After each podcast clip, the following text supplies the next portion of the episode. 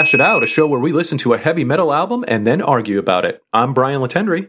And I'm Anthony Johnston, and today we are discussing the, uh, finally, finally, at last, discussing the album The New Order from Testament uh, from 1988, the heyday of the thrash era, I suppose you could say. Uh, yeah, it's taken us a long time to get around to this, we know. This is our Holy Grail episode. You know, this is the yeah. this was definitely easily, if we were running an informal poll, uh, the most requested band that we yeah. have yet to talk about on this show for sure. Right. Yeah. I mean, perhaps not album. I'm sure there right, were plenty right. of people who'd like us to, who wanted us to cover this album. But as we'll discuss, the thing about Testament is that their early material, there's so much good stuff in there. As I mentioned at the end of the last regular episode, I really could have picked any one of like four albums. Uh, and we would have had the same great discussion about them. I'm sure they're just they're all slightly different, but they're all just as good. Um, but as I mentioned, I chose this one because it was their first their first proper album, if you like, the first one where they really kind of figured out who they were and what sort of band they wanted to be and what sound they had, and the first one that really feels like a complete proper work. Whereas the first album, The Legacy, is you know it's a it's a fine album, but you can tell it's a band that aren't quite together yet. Uh, I agree. This album absolutely feels like you know, uh, like a band that has it together and knows what they're doing. Yeah, especially when we talk about like debut albums from big thrash bands. I don't think their debut album stands up to some of those other debuts, but this album.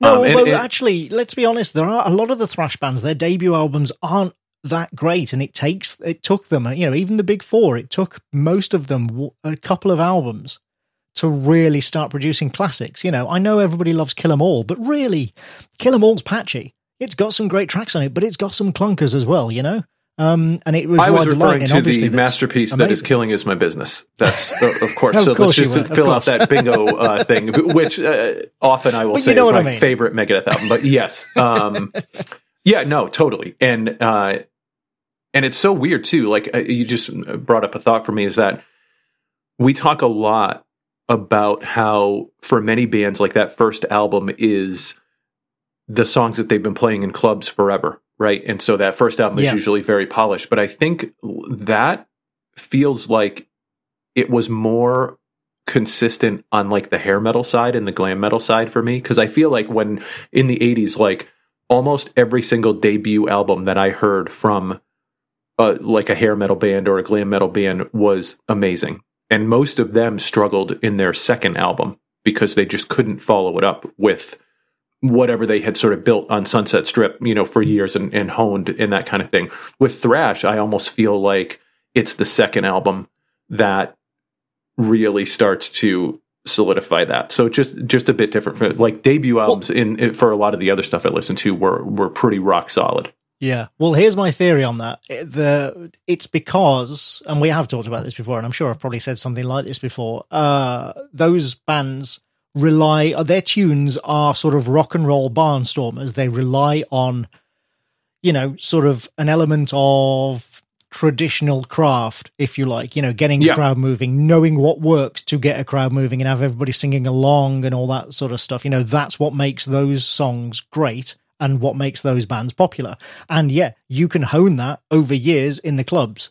Suddenly, when you've got six months to write an album, you're in a studio, that's much more difficult to do.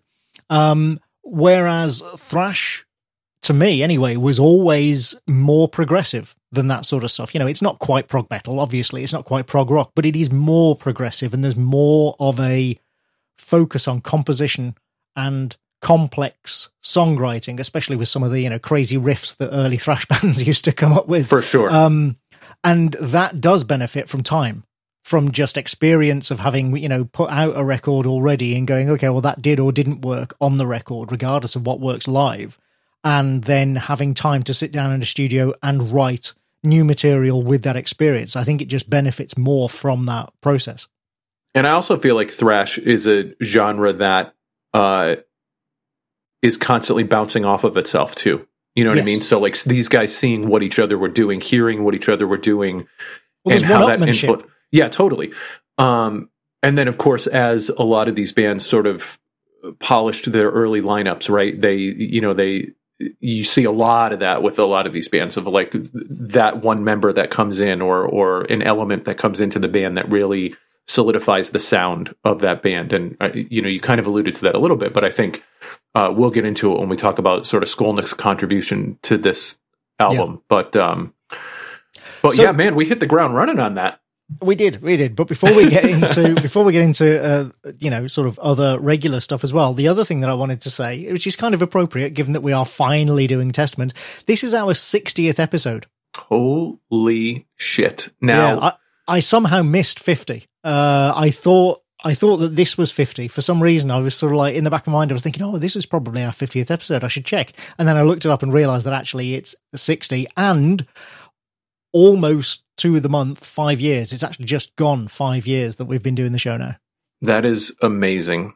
Uh, I was just going to add that was going to be my follow up question: is how long has it been? Sixty was my old uh, was my football number when I played football in high school. Oh, right. So I figured that's why we chose this uh, number to celebrate instead of fifty. Um, but five Mine years, was forty five. It doesn't really work. nice. What position did you play? Did we ever talk about this? I'm not sure if we did. I was a running back. Uh, this was on the youth, my local youth team. Obviously, yeah. over here we didn't have like you know school teams or anything like that. It was all very much a you know extracurricular hobby. But yeah, I was running back. I was an offensive lineman. So if we ever put the uh, the old you've got the height uh, for that, I suppose. Yeah. If we ever put the old writers football team together, so I can block for you, it'd be good. God, be the slowest game you've ever seen. Yeah, exactly. Hobbling around. It'll be a lot of walkthroughs, you know, yeah. just sort of demonstrating our knowledge of the playbook. Um, five freaking we, years, man. That's crazy. It really is. It really is. Uh, and you know, as we say so often, we couldn't do it without the uh, wonderful support of all our patrons. And we have four new patrons since the last episode, uh, since the last regular episode, anyway. And they are Alexandru Anea, John Mason, JD Savari, and somebody just calling themselves AB. No idea who that is, but hello. I AB. like it. Keeping and, it simple. Yep. Thank you all.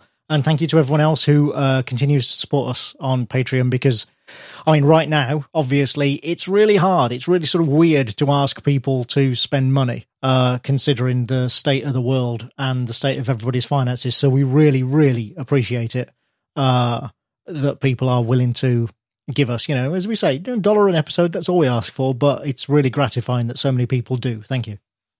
Yeah, absolutely, and and, and even a dollar in these times is uh, in these uncertain times as they get referred to so often. But they are right? And so the fact they that really people are, continue yeah. to support the show. And and even cooler the fact that people continue to be so active in the Facebook group and and in just social media in general in talking about the shows recommending music to each other having great conversations. Like I was just talking to you about this off the air but for me and I suspect for a lot of people that listen to the show music and it's it, that therapeutic effect that it has on our lives has become even more important during this period of time. Like just as a as a uh in terms of like self-care. Like i i listen to a ton of music anyways but i feel like now it, music has become even more important to me if that's possible uh just in terms of being able to manage what's happening in the world in my life at work all that kind of stuff now. So um it, it's well, and especially because uh, you know because so many of us are still in lockdown or isolation or quarantine or whatever. Frankly, so for some of us, it's difficult to get any time to ourselves.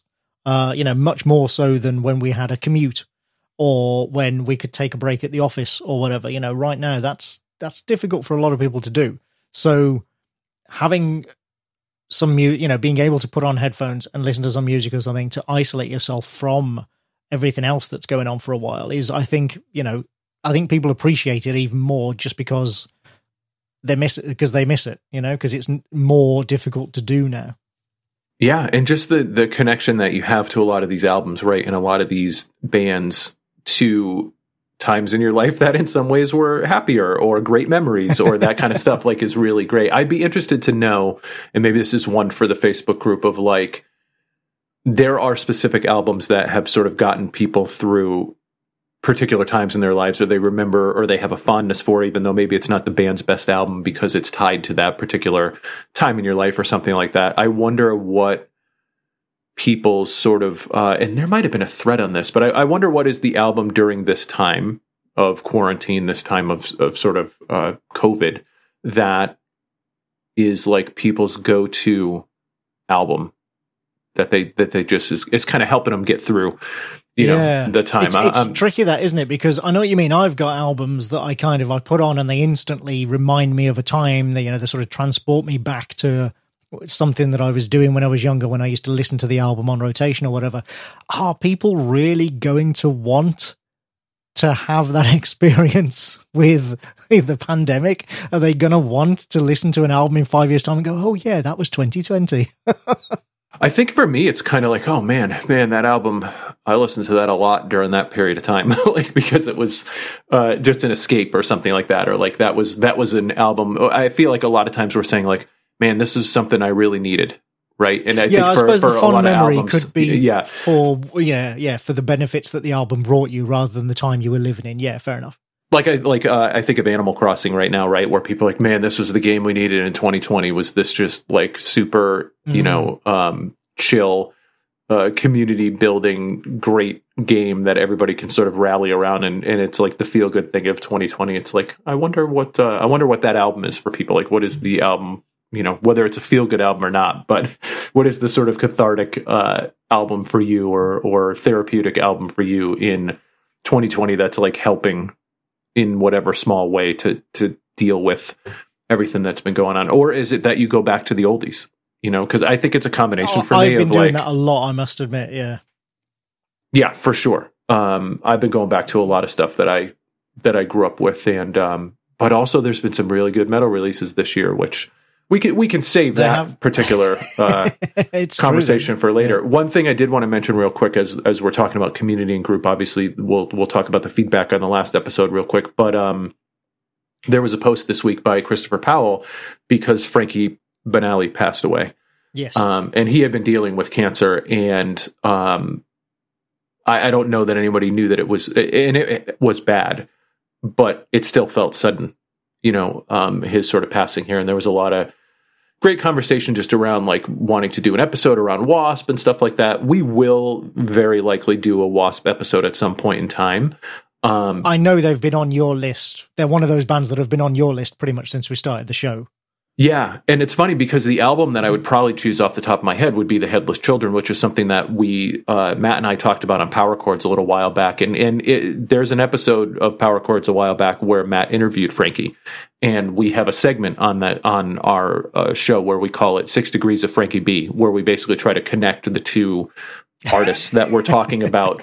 Um, because he he had done you know he had played in a lot of different bands and stuff like that, been on a lot of different albums, and he was someone who it felt like everyone in the music community knew Frankie Banali, and uh, you see the outpouring of of love for him over this past week in in light of his passing. Of just like so many people knew him, and so many people had uh, nothing but good things to say about him. And so, uh, so yeah, while while we won't immediately have a Wasp episode, they are on the radar, and uh, it's good to see what recommend what recommendations people. It seems like the Crimson Idol is one that people are really wanting to see. Um, obviously because of Bob Kulick as well. So, but I don't know. The Crimson Idol's not really my favorite Wasp album. So, anyways, good good conversation I'm not familiar Wasp. with them at all, really, beyond a couple of the you know the big hit singles. So, uh, yeah, I can't really weigh in on that. But whatever we choose, you know, we can uh, we can talk around, as we always do, we can talk around, you know, the other albums as well. Well, and the thing about Wasp and, and also with Quiet Riot is that um, my my biggest struggling point with both of those bands, and I like both of those bands, was that they were inconsistent. And there's not even on their best albums, there's a good amount of inconsistency. And so picking the one uh, to talk about, you know, is except for I feel like the Headless Children is a really good one, and we could we could always do that one. But um, yeah. So, anyways, I just wanted to. I didn't want to not mention this week that that was big news. Obviously, that Frankie Banali passed away, and uh, there's been a lot of conversation on the Facebook page. So there there will be a Wasp episode at some point in time. But I have an internal theme for this year and this volume that we're currently doing with uh, Thrash It oh, Out. Okay. So ah, yeah. Oh, like me last time, you got the, the secret. theme running through yeah, the. Uh... Yeah, your themes are always more well thought out than I am uh, than mine are, and so uh, yeah, mine is is pretty simple and straightforward. But uh, but yeah, I do have a theme, and uh, for this particular volume, that wouldn't necessarily fit this theme. But I am I am absolutely saddened by the passing of Frankie, and uh, have been listening to some Wasp albums, including, and I mentioned this in the group, "Dying for the World," which for some reason is just one of those albums that uh, I'm sure a lot of people don't think it's one of their best, but I go back to time and time and time again. And um, yeah, so feel like you could do that two degrees thing with Gene Hoglan these days. I think it'd probably be the sort of modern dude. equivalent, wouldn't he? Including Testament, of course. Which is such a great segue, Anthony, into the feedback that we got on the last episode, which of course was our Dethklok Death Album episode, and apparently Featuring our longest episode drums, ever. Yeah. Yeah, it was. Yeah. I can't believe that of all the albums that we've covered by a couple of minutes. It is now our longest episode of the podcast ever. and you know what's wild about that is, uh, so obviously going back and listening to the Dethalbum got me really back into Dethklok again. And over the past few weeks, I have been spending so much time with the Dethalbum three, which now is my favorite of the Dethklok albums and I would have never thought that before. Like I had listened to them all, but the first one is the one that really grabbed me, the one that we talked about. But I've been revisiting that third album, and hot damn, is that album freaking fantastic. I think for people who listened to this first one with us and thought that it wasn't quite there yet, maybe it was a little bit too samey in parts, maybe it wasn't.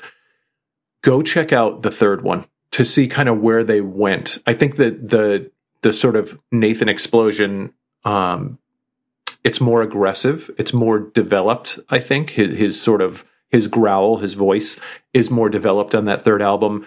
The the sort of complexity of that album is two steps ahead of where this first Dethklok album is. It's really, really good and uh, probably my favorite one. So I've been listening to the crap out of that. But um, but jumping into some of the feedback here, uh, you had mentioned that, you know people just like quoting stuff from the show. So people are you know quote like Tordeth is saying so strong my face is you punch break fingers. Yeah. we had a good uh, conversation about that.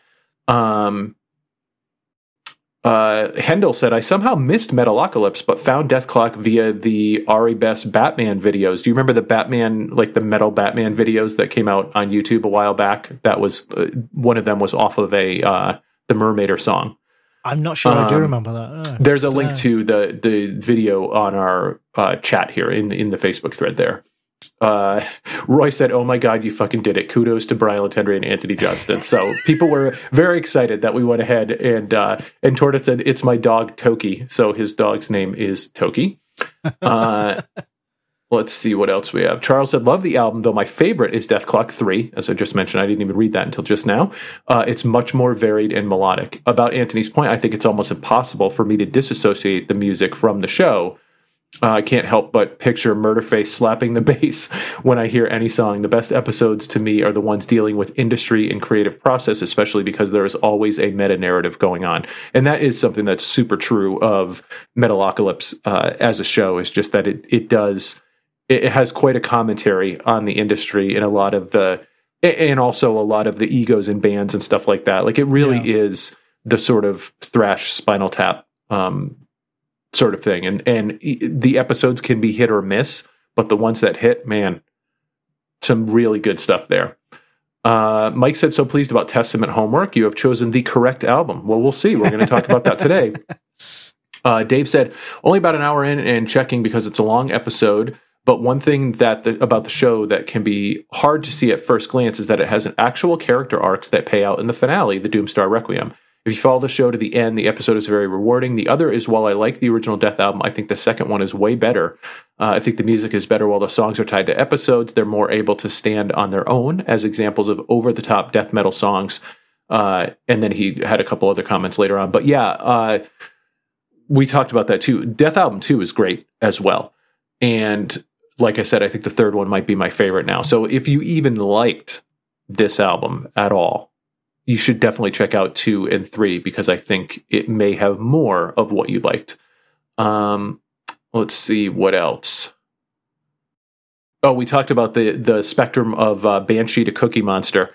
So I'm surprised we don't have a graphic on that yet. The whole uh, the whole vocal spectrum there. I think I think there's more uh, to mine there. So hopefully that will come around. Uh, Kenneth said, I will not lie. I was worried about this. You could hear Anthony gearing up for, yeah, I don't like it about three minutes before he said it. Uh, he said, I do think it was an odd choice to go into this knowing nothing about the show, as I don't think the music can, can or is meant to stand on its own. I'm going to come back to that because I, I think I disagree with that. Uh, he says, anyways, a fun show as always, even if I did feel a bit bad for Brian, as it felt like he was trying to explain the joke, and that never goes well.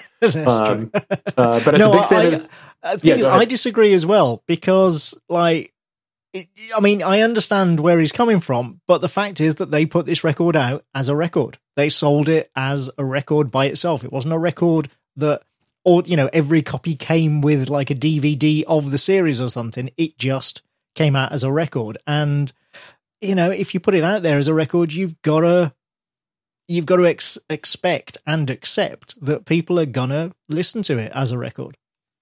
And I think we covered this in the show, but like best selling or highest charting death metal album ever, uh, uh, superseded by number two, superseded by number yeah. three.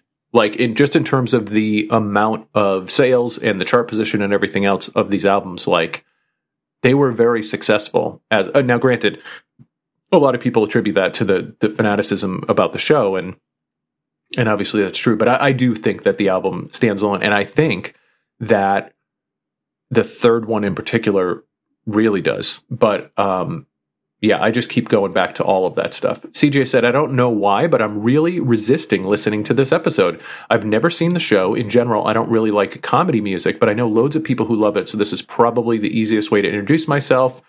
He, uh, I wonder if he comes back to that. Let's see. Oh, he said, it looks so unappealing to me. He said, but then I thought that about Twisted Sister.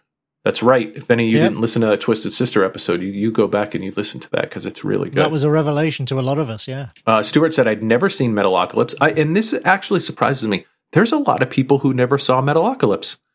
I guess I just thought that it was kind of part of metalhead common knowledge at this point. But yeah, it seems like I, I think I overestimated the amount of people who actually had seen that show.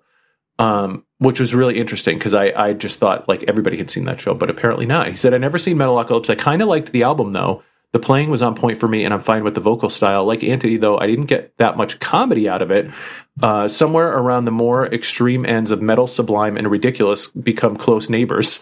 Uh, he said, so comedy death metal is just kind of death metal for me.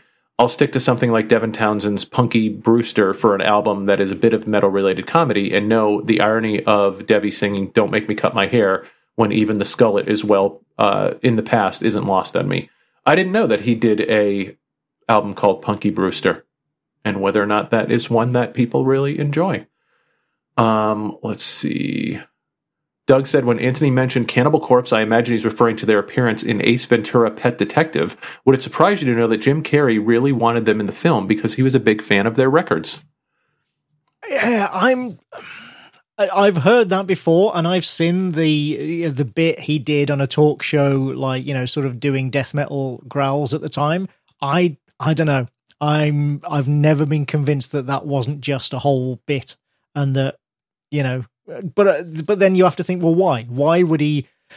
Why go to those lengths if it was just a bit? Why bother getting an actual death metal band in the movie? So yeah, I, I really don't know. It's maybe that's true. I don't think we'll ever know, you know, fully whether it is. But that is yes, absolutely the most prominent example of that that I was uh, that I could think of that I was referring to. But there are there are definitely others. I'm trying to think. I cannot think which movie it is now. Maybe listeners will be able to help me out. There's also definitely a nightclub in in an action film. I'm thinking, uh, and it's not Blade, but it's a movie with that sort of aesthetic where there is, uh, you know, again a real band playing uh, on stage in the background, and I just cannot think from the 90s. Isn't Armored Saint in Hellraiser three? I think they are. Did we talk about this? i think we now. did. That's that's not what I'm thinking of, but that is another example. Yeah, yeah.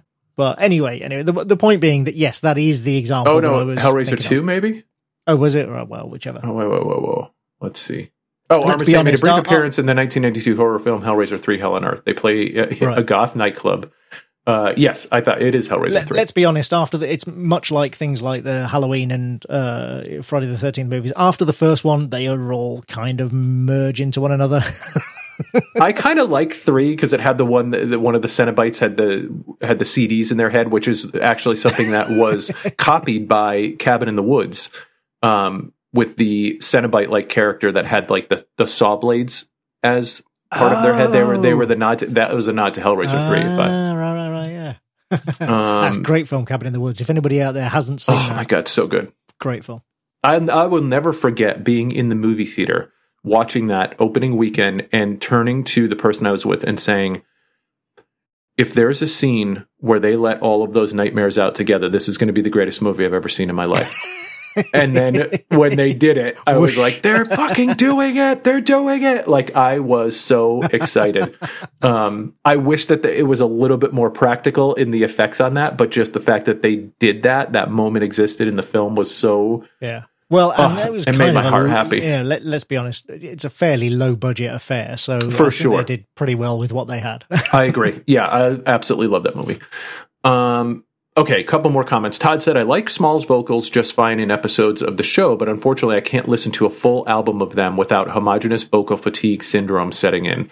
I think I would like this album more if they had brought in a few guest vocalists to add a little variety in the choruses on just a few of the songs. A little bit of variety can go a long way toward making singers with limited range easier for me to enjoy over a full album. And I think that's a sentiment that others probably share about this album as well. Um, and he went on to say, because we continued the conversation, ideally, my perfect remix would feature singers from other bands handling one verse or helping out on the chorus or maybe a quarter of the songs. Looking at the list of musicians who have guested on the show, it seems likely there would be plenty of singers who would be interested. And I'm sure there absolutely would be. Uh, Chris said, uh, "Oh wow, I really like the Dethalbum by Dethklok right out of the gate. It had me at whisper growl, and the music, uh, just awesome thrash drums and guitar. It's excellent, far above what I expected for a metal band parody. I've never seen the show, but might check out for a few laughs based on a few scenes that Brian described. Maybe someday you will cover Spinal Tap, Lawnmower Deth. I cannot wait for Testament on the next show. I've not explored their music before, so I'm doing my homework. So." Um, yeah, I yeah. mentioned Lawnmower Deth on the episode, didn't I? And I think I might have posted a link or two in the uh, thread as well to some Lawnmower Deth tracks because that's very Lawnmower Deth is very more, very much more parody than uh, clock. You know, the, the clock stuff is kind of yeah, there's comedy in it, but the music, as we said, is is played fairly straight. Whereas yeah. Lawnmower Deth, even the music is silly. right, for sure. Uh, and the last one I'll say is Daniel said, All I took away from this episode was the cookie monster spectrum. How does one quantify it? Whom should be in the spectrum of vocal talent? Maybe a linear model doesn't work. How about a Venn diagram? So it's good. It sounds like we've got our top scientists working on this now, and yeah. we will uh, eventually will eventually be able to come out with the uh, the spectrum. I think we eventually uh, figured out that it should be at least a two way axis for from pitch uh, you know, from sort of like really deep to really high, and then intelligibility as well. So you know, dividing it into quadrants. Yep. Um, but yes, as you say, uh, top men, top men. Yeah, we have we have on it. yeah, our top scientists are working on that now. All right. Well, good, great uh, conversation as always uh, in the wake of the episode, and uh, people very excited about the band that we're going to talk about today.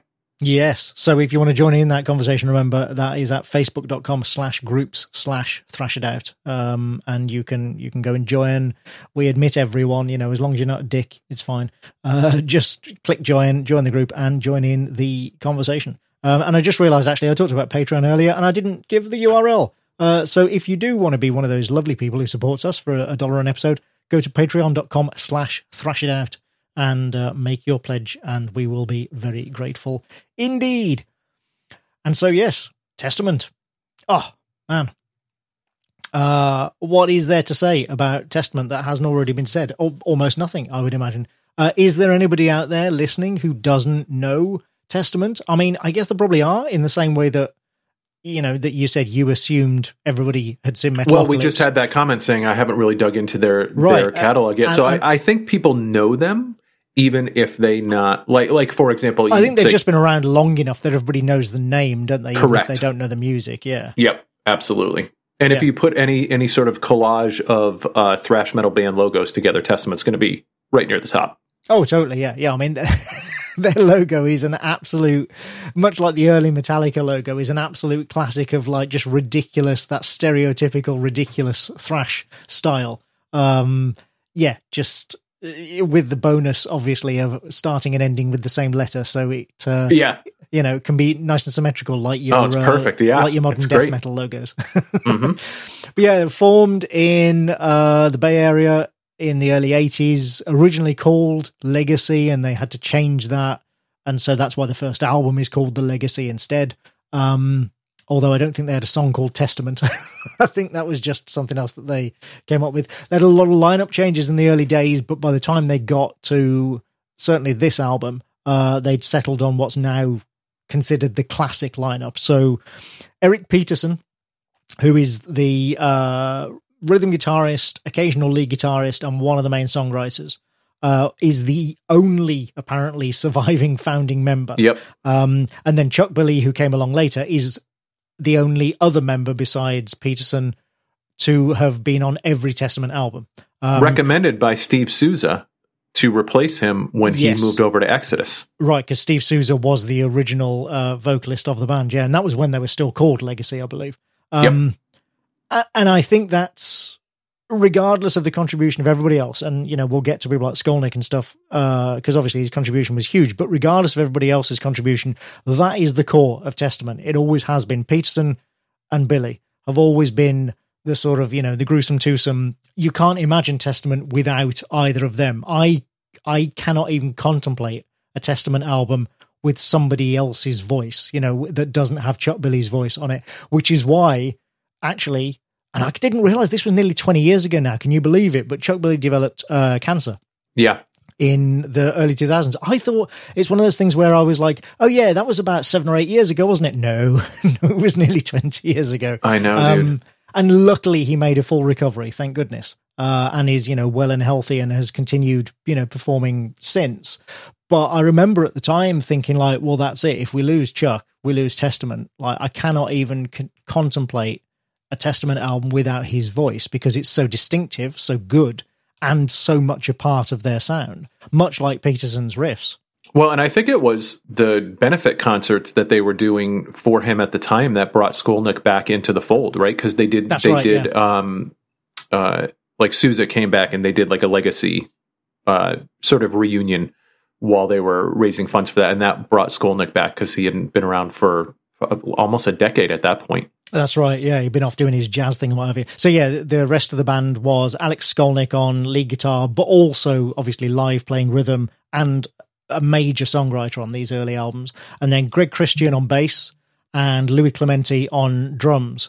Uh, which again, are they're because they're the rhythm section are really responsible for a lot of Testament's early sound and actually differentiating them from a lot of other thrash bands. Clemente doesn't do blast beats like loads of the other thrash drummers did. You know, he'll do them occasionally, but most of his drumming is not blast beats. It's just, you know, it can be fast, but it's just regular four to the floor rhythm stuff. But he plays it very well. And what he's really good at and what the band as a whole does, and one of the things that I think defined Testament's early sounds is rhythm changes. Lots of odd yes, rhythms, dude. lots of timing changes, lots of very, very rhythmic riffs where the drums, bass, and rhythm guitars are all working together in these unusual rhythms. And that to me is a, a core part of what sets Testament's sound, early Testament anyway, apart from all the other thrash bands because they just did it more than anybody else. And again, I totally it's kind agree, of, dude. You know, I associate that style with this band.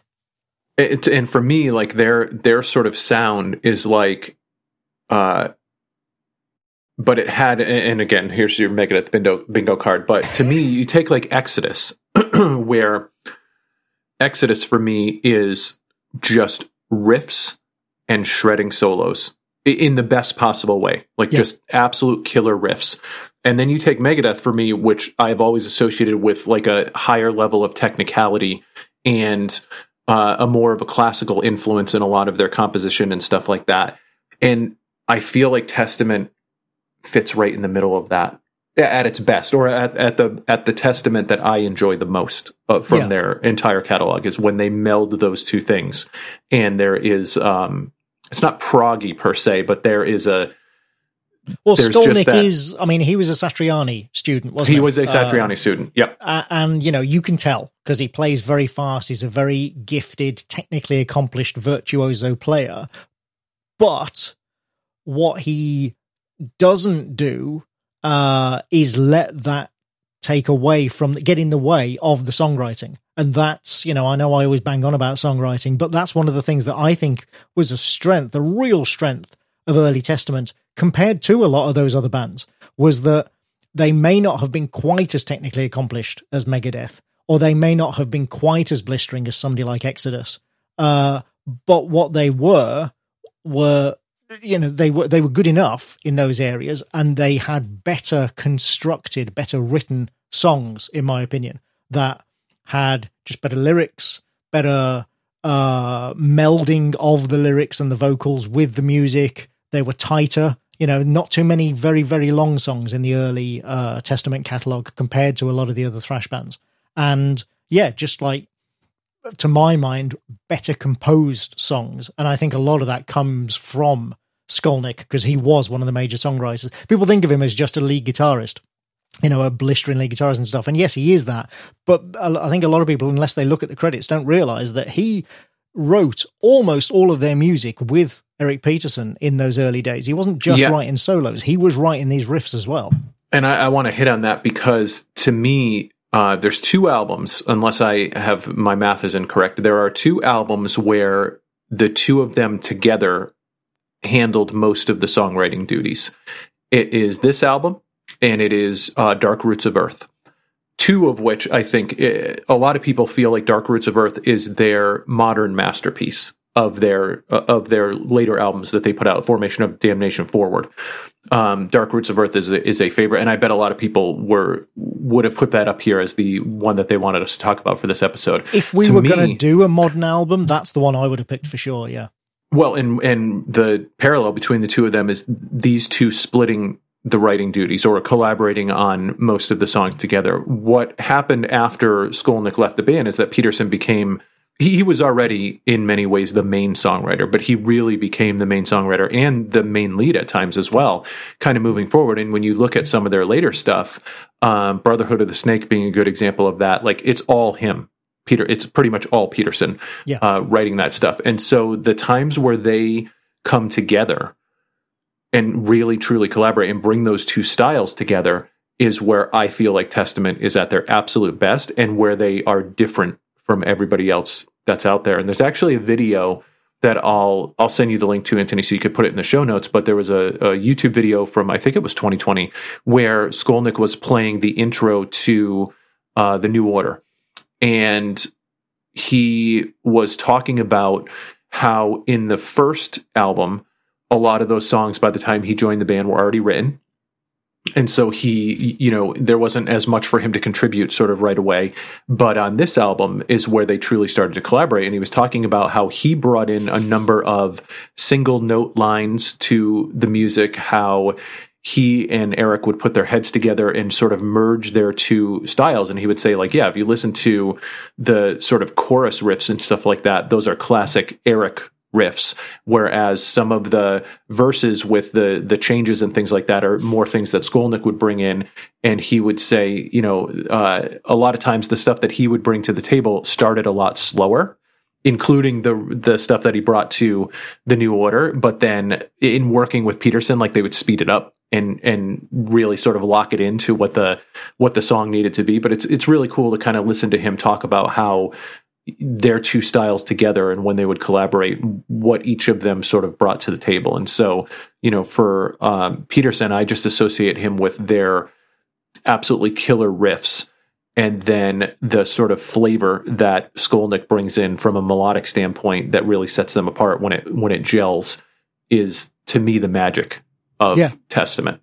Absolutely. I mean, uh, you know, I still like albums like The Gathering and Formation of Damnation a lot. You know, I still think those are really great albums. And those were, you know, to take those two as examples, those were written almost entirely by Peterson, as you say. Um, although you know over time Billy wrote more and more of the lyrics himself. Uh, right. Although you know, still not exclusively, I believe.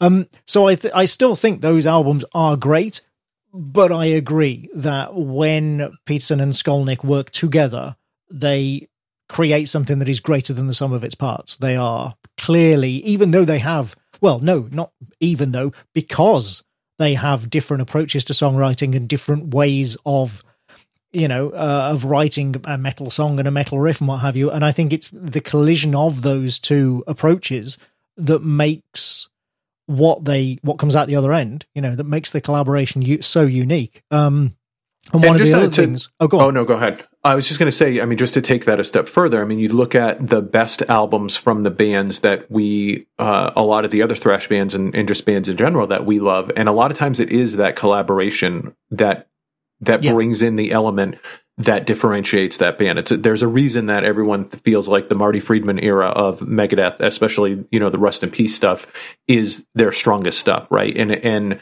um, you look at like uh, the last album that Slayer did, where Kerry King basically wrote all the music because obviously Hanneman had passed at that time, and he wasn't letting Gary Holt write music for that album. It's not as good. It's just not, eh, you know, that that sort of singular vision sometimes you can capture that lightning in a bottle when it is that sort of singular vision but for bands that have this for, for bands that have been around for a long time and stuff like that to me it's the collaborations that set the I think music it's when, apart. It's when bands are built on it, isn't it? Because yeah, I mean, to, t- to take totally. an example, Paradise Lost. You know, everybody knows my favorite band. Like that's Greg Mackintosh has always been the sole songwriter. I mean, occasionally, yes, some of the other guys will get credits for bits and pieces and what have you. But basically, Greg has written all of the Paradise Lost music forever. That's the fact. That's the band. That's how it works. And so for them, sure, you know, that's it doesn't really matter. But you're right. When a band is built on this collaboration, when that's how their sound has developed and that's how their sound was originally created,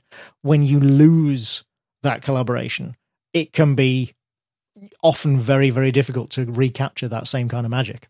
Well, and I think it's a testament to testament that they that they have been able to stick around and able to uh, in many cases thrive through some of these lineup changes through the oh, period oh, of time it's that like Skolnick was gone. Like, isn't it? Yeah, yeah. yeah and, you know.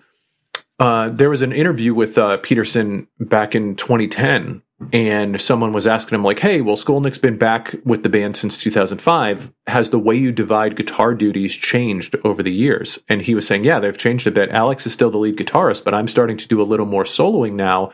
As players, we've all grown a lot. Alex has got a lot of influences, and it really shows in his playing. When you hear his lead, you know it's him. But when Alex left the band, I started taking on more." the other guitar players I jammed with were all like, dude, how come you don't play leads? You're killer. And he said, so that gave, uh, you, you, know, he talked about how that really got him to start playing leads. He said, in the past, no one had said to me, play leads. It was just Alex is the lead guitar player. You're the rhythm guitar player. That's how we're doing it.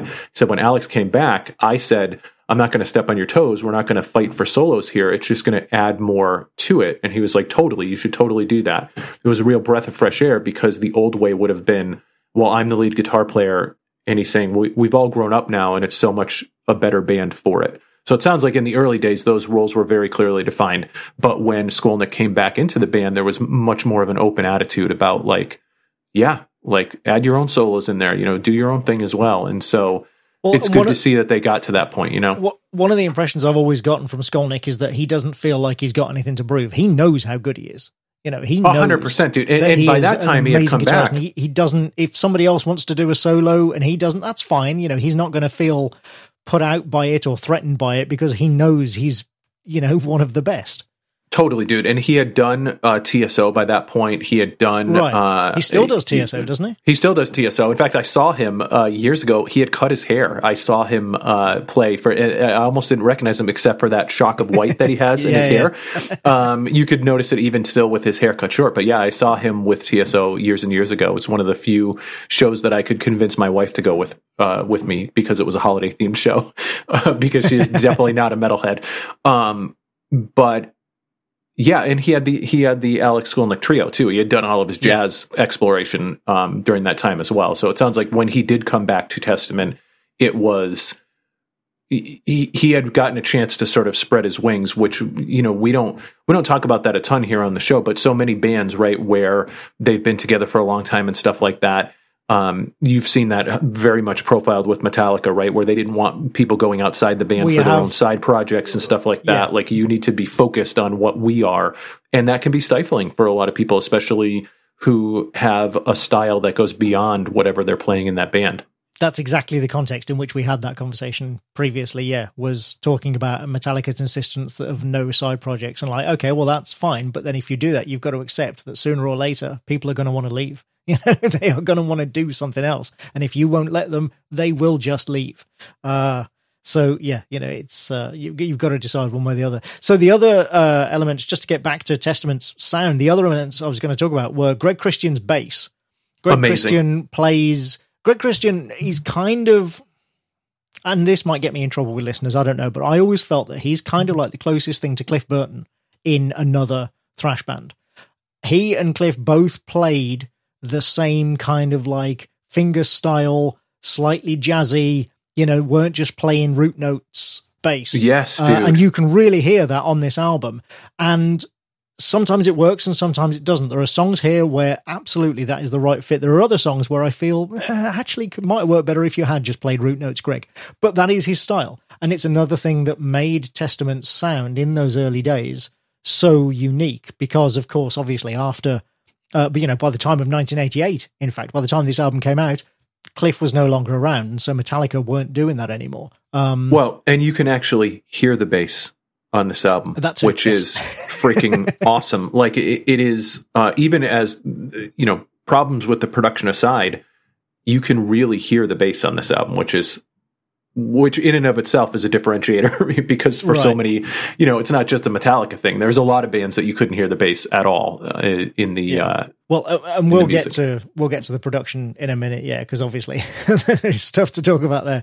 The other thing, the final thing, is uh, Chuck Billy himself and their, well, not just his style, but his lyrics, and actually Peterson's lyrics uh, on some songs as well. One of the things that always set Testament apart for me, and it's actually not so present on this album, it's in a couple of songs, but it's mostly in albums from the next album, Practice What You Preach, and then obviously Souls of Black onwards, is their overt political lyrics.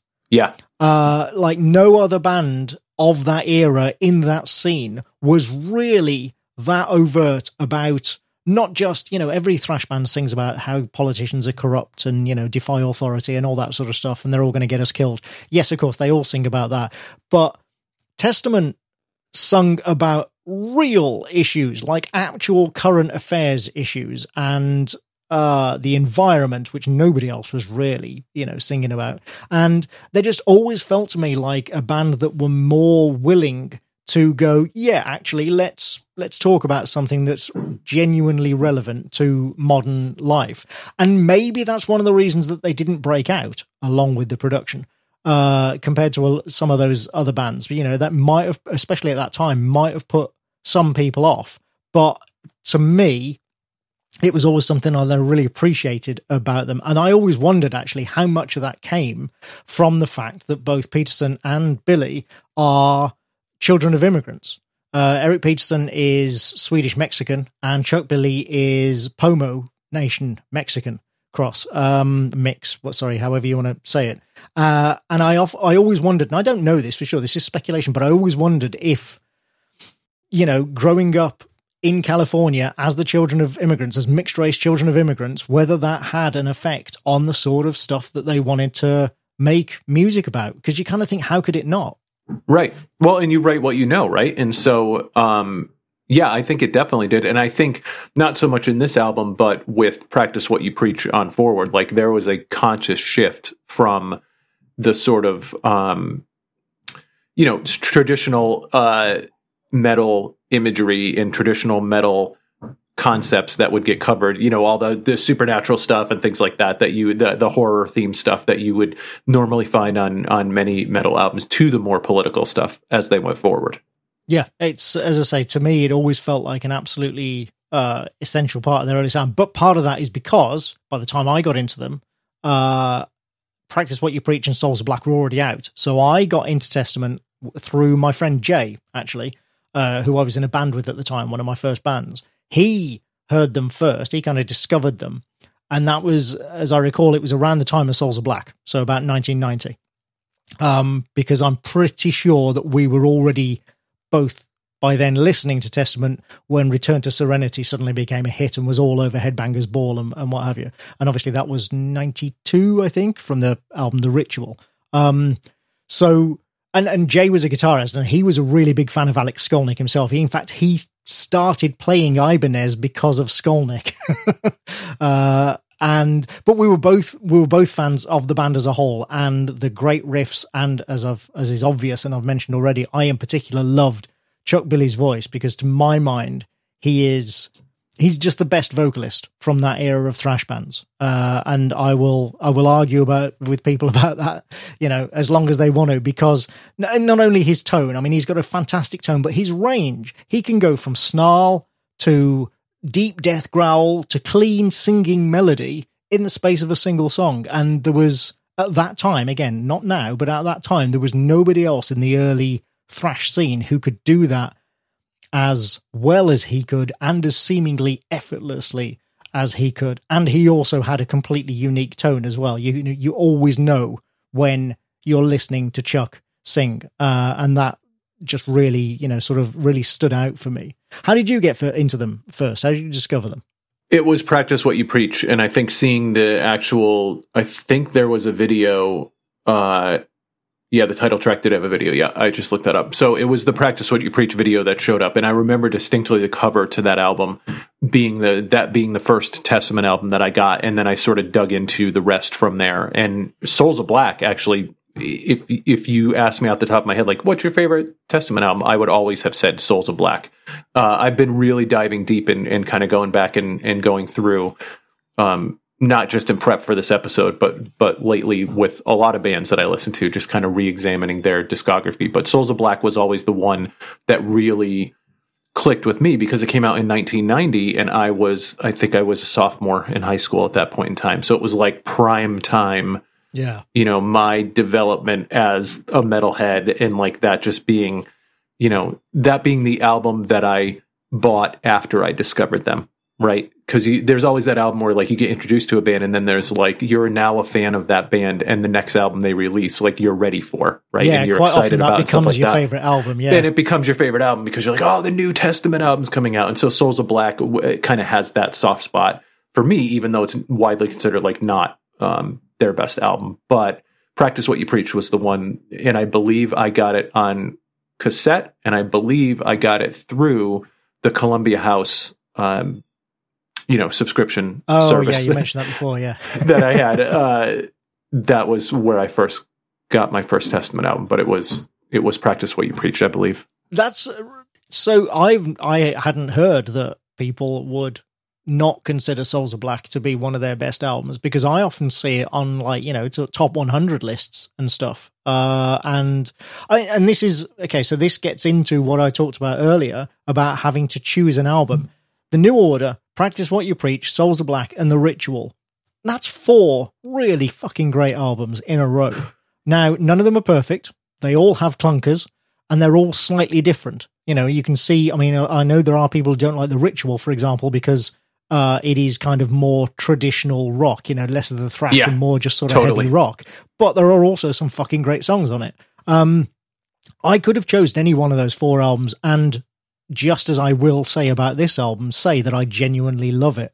You know, again, not perfect, but as an overall, that it holds up. Um, so yeah, I'd never actually heard that people would sort of like say Souls of Black is is not one of their best because I mean it's I don't know, the imagery on it, if nothing else, they've used on loads of other things, like that lovely album cover. Which yes, oh, the okay, album cover is incredible, dude. Right, I mean it's thrash metal cheesy, of course, but it is it's like also, Dark Souls, the album cover. Yeah, really, really striking, and they've used that imagery a lot throughout the years um, because it is regarded as one of their classic albums. So yeah, it's.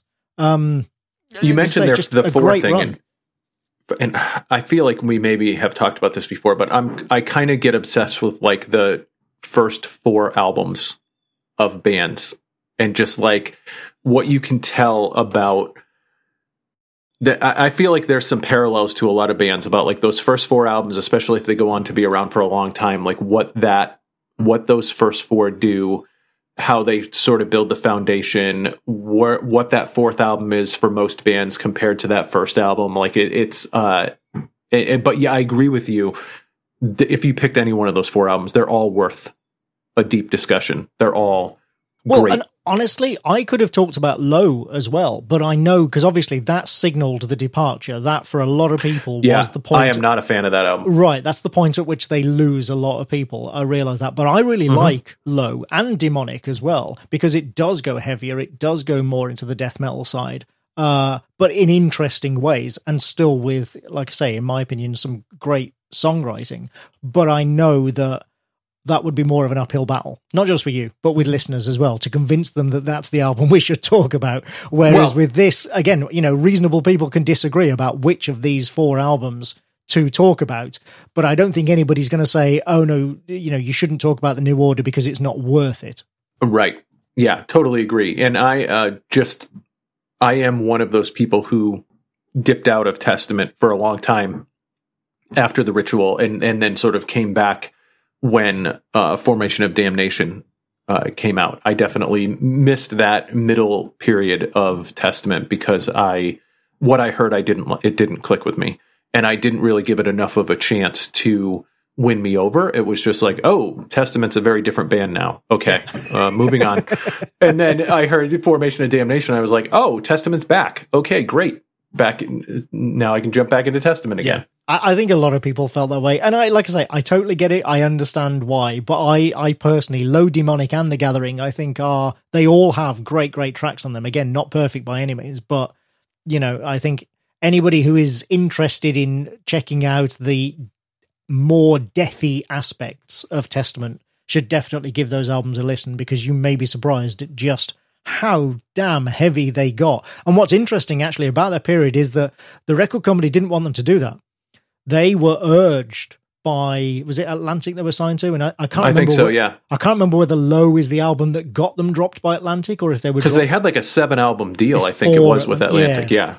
yeah. yeah. they were either dropped before Low or it was Low that got them dropped. I'm not sure which one it was, but either way, like you know, record companies, sensible people basically were saying, like, no, no, no, this is not the way to go. You are not going to sell more records like this. And to their credit, they were like, we don't care. Like this right. is the this is the direction we want to go in. This is what's interesting us right now, and so this is what we're going to do. And you know, as I've said many times on this show, I really respect a band that is willing to do that in the full knowledge that they are going to piss people off, but it because it's what they want to do. Especially when they're not in a place success wise or financially to be like it doesn't matter if this doesn't right. sell any albums. So Like it doesn't, you know, like we yeah. we don't need to sell any more albums because we've sold so many albums that it won't matter to us one way or another. Like Testament's never they they are uh, revered in the halls of metal, but at the same time they've never been so commercially successful that they didn't have to worry about selling records. No, absolutely. Know? I mean, they've sold um, according to Wikipedia, they have sold something like 15 million records worldwide. Um, which is right up there with which is uh, great Anthrax and um, but that's oh, over Anthrax the, is probably a little bit higher, but, but that's over the course of thirty years for sure. you know, or more, thirty five years now. So it's you know once you sort of parcel it all out, you're like, oh, okay, actually, that's I mean that's obviously that's less than a million, maybe just over half a million per year on average, which is nothing to sniff at, but it ain't going to make you, you know, multimillionaires right. who it never need to work you, again it does not put you in a situation where you from a financial standpoint can say I don't care exactly. what if we if this resonates with audiences or not. But from an artist standpoint you have to freaking appreciate the fact that they did what they felt like they wanted to do and needed to do from a creative standpoint. Yeah exactly. All right so let's talk about the new order itself. Like i said 1988 10 songs and 40 minutes. And i don't well let if- me just set the table by reading skolnick's uh, piece of this where he says we barely got done with our first couple of tours on that on that first album cycle when we were informed we have to have another album soon. We got spooked in a way because we had never we had never had to come up with music on the fly. By the time we recorded the album, we neglected to look at our recording contract. We actually had it in our contract that there's a minimum of 40 minutes of music and we clocked in under that. Our album was promptly sent back. We added the Aerosmith tune, we added uh, those little instrumentals, we extended a couple of sections and that was all done so we wouldn't be in breach of contract. That was from a 2013 Metal Injection uh, interview, and I think uh, also posted on Wikipedia. So just to kind of set the table for that, eh, because I think when you know that, there's certain things that you yeah. can't unsee on this album uh, once Absolutely. you have that knowledge. Yeah, I, I was going to mention exactly that was the next thing I was going to say. Yeah, because that, as you say, once you know that, so much more about this album makes sense. Um, yep. You know, if you imagine the album without that, you base to, to do to imagine the album without that, you've basically got to take out the uh in extended instrumental introductions on a couple of tracks and the areas yep. of that track, and you would then wind up with an album that's about thirty three minutes long. But as we've said before, you know, look at something like um, Reign in Blood. You know, there's nothing wrong with an album that's really short like that, as long as it's tight and powerful. Right. Now, would the album be better for that? I actually don't think it would. I think, ironically, having to do that makes a better album. And we'll get Agreed. into that when we talk about the the you know the sort of the album itself and the individual songs. But I actually think that it's a better album for those extra inclusions. I agree with all of that except for the Aerosmith song. Okay. which we'll um, talk about when we get to that uh, particular song in the order. Yeah, but, but well, yeah. And the next thing I wanted to mention is the production itself, because this is the other, I think, and again, this is just speculation, but I think the other big reason why Testament never broke out was that they never seemed to be able to figure out how to engineer their sound. Um, you know, and you know what's crazy? The more recent albums, sure, but literally right up until it was about low Actually, no, The Ritual maybe is probably the first album where you could actually hear what chords they were playing. That's nice. Well, dude, if you're talking about their more recent albums, I've got two words for you: Andy Sneap. Right, and that yes. that is the that is to me the big difference maker for them. But what's wild is that you mentioned the production. Now, Alex Perialas was the guy who did. I think he did the mixing, mastering, and engi- uh, producing, mastering, engineering on this particular one. Let me just make sure that I'm right about that. He did producer, engineer, mixer on this one. Right?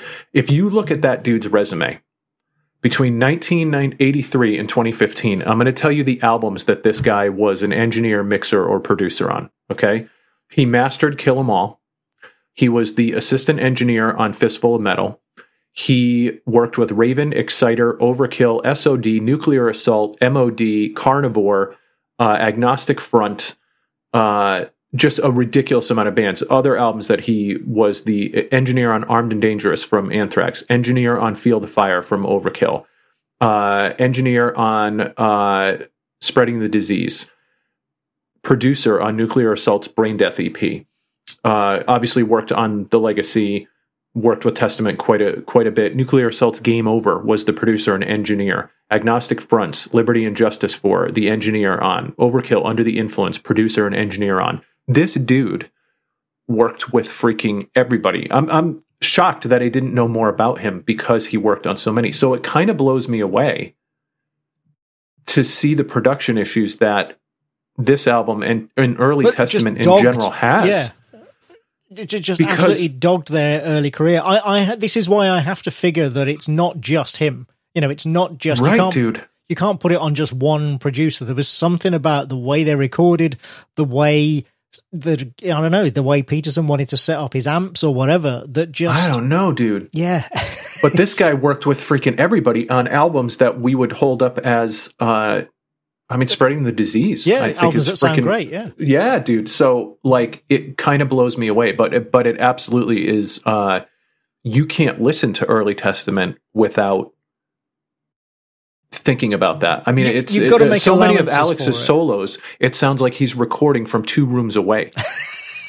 yeah, like it really does. It sounds well, like someone is has a microphone at the other end of the hallway, and he's playing like in the back bedroom. Yeah. The solo and it and Eric's I mean, riffs sound like he's you know recording them in a garage or next yeah, door or yes, next door's garage. Yes. Yeah, it's uh, which I mean, what a testament to the music again. What a testament to Testament's music that it's still so powerful. Yes.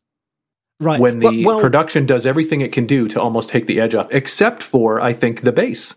Well, actually, right. But here's the thing. I think. I mean, I do think it's a shame that the uh, production on the early albums is so bad, or the sound, I should say, is is so poor. Because I really think that that is, as I say, one of the things that held them back. By the time they figured it out on the Ritual, everybody was already into grunge, and Testament was seen as an old school trad. They were like, guys, band. guys, we got it. It Hold was too on. late. Yeah, it was too late.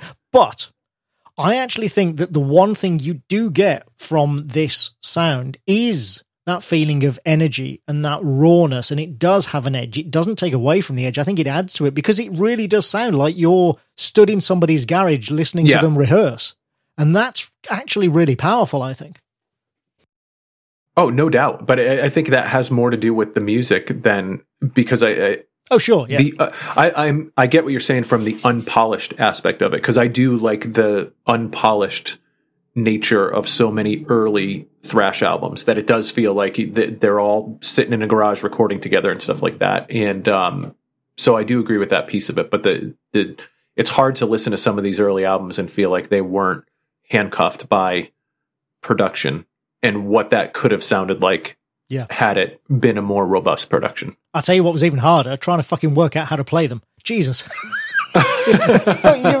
literally, I remember sitting there listening, going like, "What chord is that? What are they playing? I can't tell." What the right. Nowadays, you have YouTube where they do where they spend twelve hours putting together every individual note, and someone does you know well, we to, of it. we had like to go that. out and buy the books. We had to go out and buy tabs. which were books. often like so off. Right, yeah. Because people were doing the same thing that you were yep. trying to do, which is piece it together. And they're like, I think, I mean, even today, tab books are awful. But uh, but yeah, like it, them trying to do the same thing that you were doing, put it together, except getting paid to do that, and often were a lot of well, you hope that they had a lot more, you know, sort of skill and ability playing the guitar than we did, because God knows I've never had a, a, great deal, you know. And I do, I do remember that uh, my friend Jay is that he went out and bought several uh, Testament tab books, and you know, you'd hope they were written by professionals, but as you say, they were not written by the bands. It's not like they're officially sanctioned or anything. So, right, yeah, it's uh, it was really tough trying to figure out how to play along some of these tracks, but we did it anyway because we loved them. So, on that note, why don't we start talking about the actual songs? Let's do it. All right. So, track one, opening of the album, Eerie Inhabitants.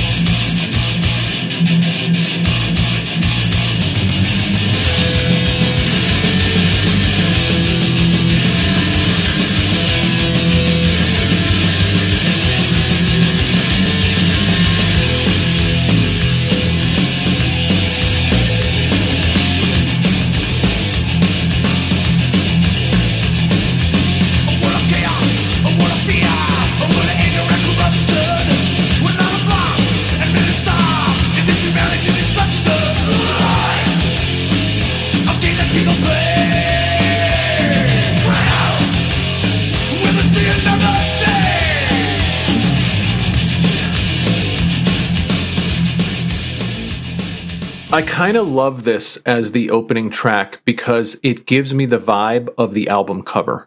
And for whatever reason, the album cover reminds me of that crappy um, cosmic vampire movie, Life Force, from Tobe Hooper. from the 80s. You remember that? The naked yeah, vampire yeah, yeah. lady. Um, for some reason, I think it's maybe the way the life force like exits people's bodies and stuff and, and the way that the skull is sort of drawn on that front cover. But it just it always makes me think of life force every time I think of that um, cover. But this this sort of cosmic, you know, atmospheric sort of opening to me does, and maybe the title plays into that too with eerie inhabitants. It does uh, feel like it captures the vibe of what I would expect when I look at the cover of that yeah. album. Well, and you've got the you know the sort of semi cheesy by now traditional acoustic thrash intro for know, sure. But, but, you've got yep. thunder sound effects in the background as well, which adds to both the cheese and the the eerie feel.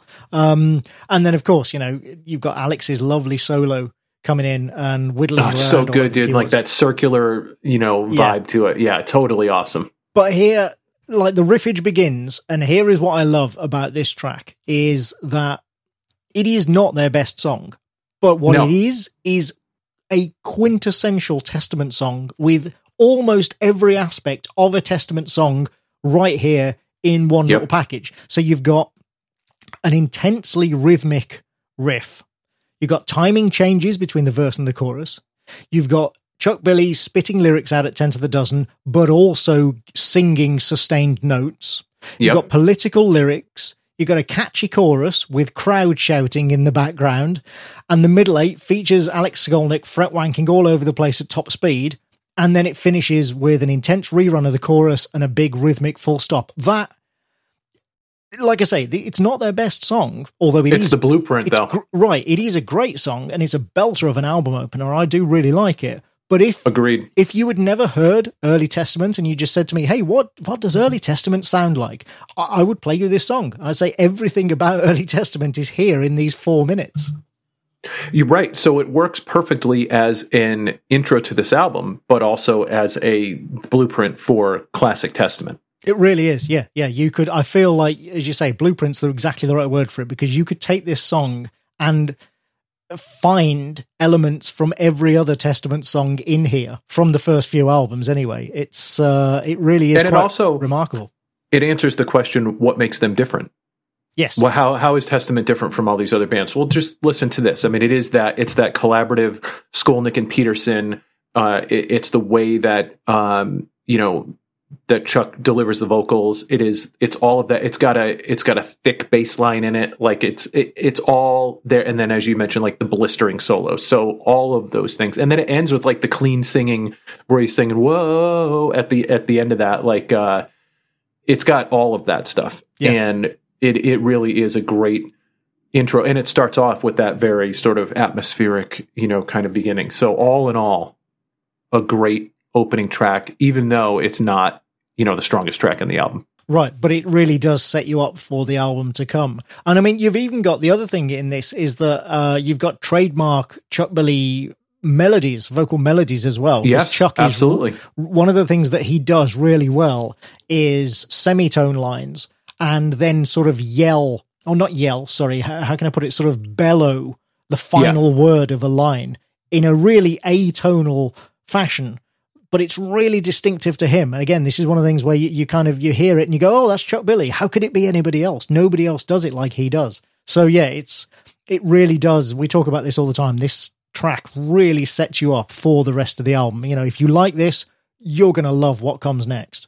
So what does come next? Track 2, The New Order.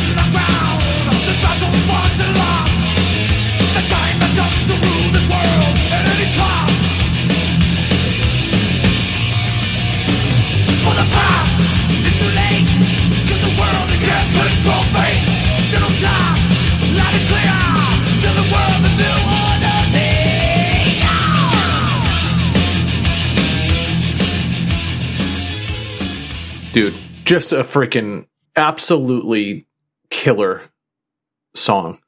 I just love, absolutely love this song. Um, again, I feel like a lot of what we just said about the first song in terms of having all the the markings of a classic Testament tune, the the time changes, the the way that Testament locks into a groove, locks into that main sort of rhythm riff.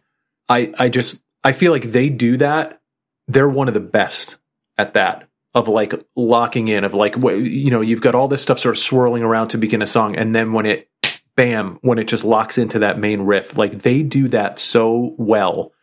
It's like all the ingredients come together and it just clicks. And this is such a perfect example of that for me.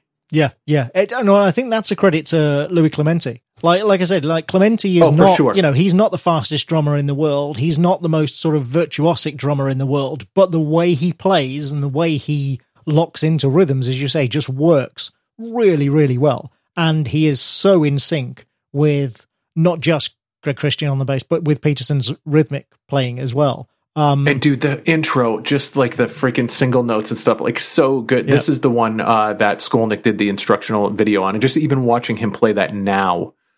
Oh, I, didn't see, I haven't seen that. I'll have to. Uh... Um, it's the one where he I was mentioning earlier, where he talks about like the the different styles, oh, you know, what yeah, he yeah. brings and what Peterson brings in, but he's doing kind of a playthrough of this song, and he sort of starts with that, and just watching him play the intro to the song, it's like that's so freaking awesome, man. It's, it's like that's a that's a big differentiator for me is what he brings and then Peterson's riffs and those two things together are just when well, they're on they're riff, on yeah that main riff is a real corker i mean you've got yeah oh, it's brutal sort of changing time, time signatures in the intro again but that main riff as you say when it locks in just absolutely rocks but for me the main attraction on this song is the chorus because uh, it is double time. It's one of the few, you know, times that you do get double time drumming in this. It is heavy as hell. Yep. And uh, you know, Chuck is just absolutely majestic on this chorus. Um, I, I love it, and I also love the uh the the end of the song, not because it ends, but the way that they do the end, it ends on that extended yeah from oh, Chuck. dude, I freaking love that. Yes, that that's another thing that he just does so well, and it, like you were saying before, like what where he decides to put the emphasis or or like you know carry out a note or something like that. Like it's just this song is just damn near perfect yeah. from well, start to finish. But part of the reason why I love that, I like extensions like that anyway, because what they do is they catch you out. Like you've yep. already heard him do that a couple of times in the chorus, so you think you know what's coming, but then they extend it so it's different and it just sort of makes you go, oh, you know, I wasn't expecting that. Um, but also because when he shouts "yeah" and there's a guitar chord underneath it, that's literally the end of the song. Yep. And that's unusual. It's unusual for Testament, but it's unusual for any of the early thrash bands because there was so much emphasis on riffs and circular song composition and you know emphasizing the guitars that yeah it was just really unusual you know most songs most other bands of that time would after that have at least another 12 bars of riffs to end the song yep. you know um but this is what comes of having a singer who can stand toe to toe with like anybody else is you can put the song on their shoulders. Uh, totally and and end a song like this and it doesn't feel unsatisfying. And i think that's you know again a testament to a testament. We're going to keep and saying that is that, such a great point too because so many bands don't have a singer that they can do that with. Exactly. and, and that is such a, a it just gives them more options as a band. Uh, it gives them more ways to differentiate more ways to to um, to sort of stand out. And if you were making a playlist of like, to me, this is what classic 80s thrash is. Like if I was making a playlist of like just a, a, amazing 80s thrash metal songs, like boom, the new order. Yeah. that is, it's just well, such a great song. It's got to be in there, but I think so has the next track. So let's talk about that. That's track three, Trial by Fire.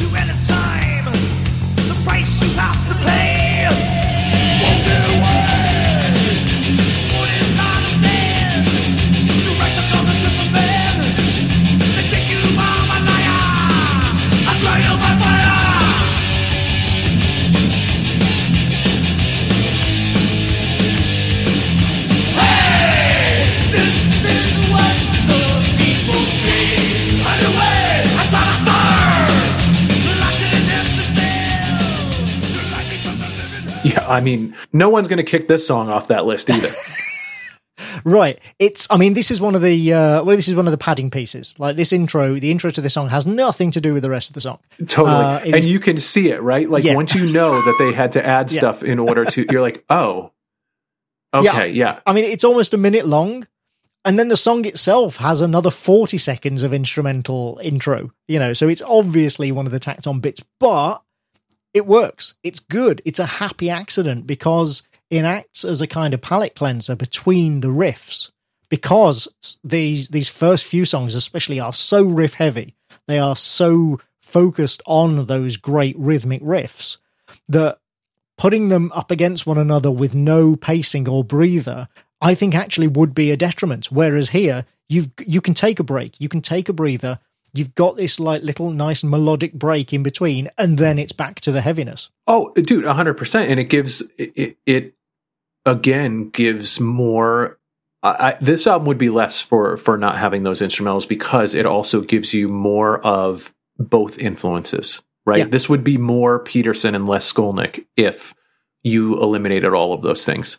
And so just having that just it, it feels more collaborative to me as a a better representation of both of their styles i think which to me is their greatest strength around that kind of stuff and so uh, but also this song, killer bass line. You will get to hear Greg do his thing in that uh, Dude, in the intro, so you? Like with good. his rolling bass, yeah. Freaking love it. And then the acceleration and deceleration, right? Like they they just play with that stuff so well. Like this is a band that just uses what they emphasize and what they choose not to emphasize, like those choices, whether they're vocally, whether they're um, you know, music like from an instrumental standpoint, are just their ratio of like hits to misses is so positive.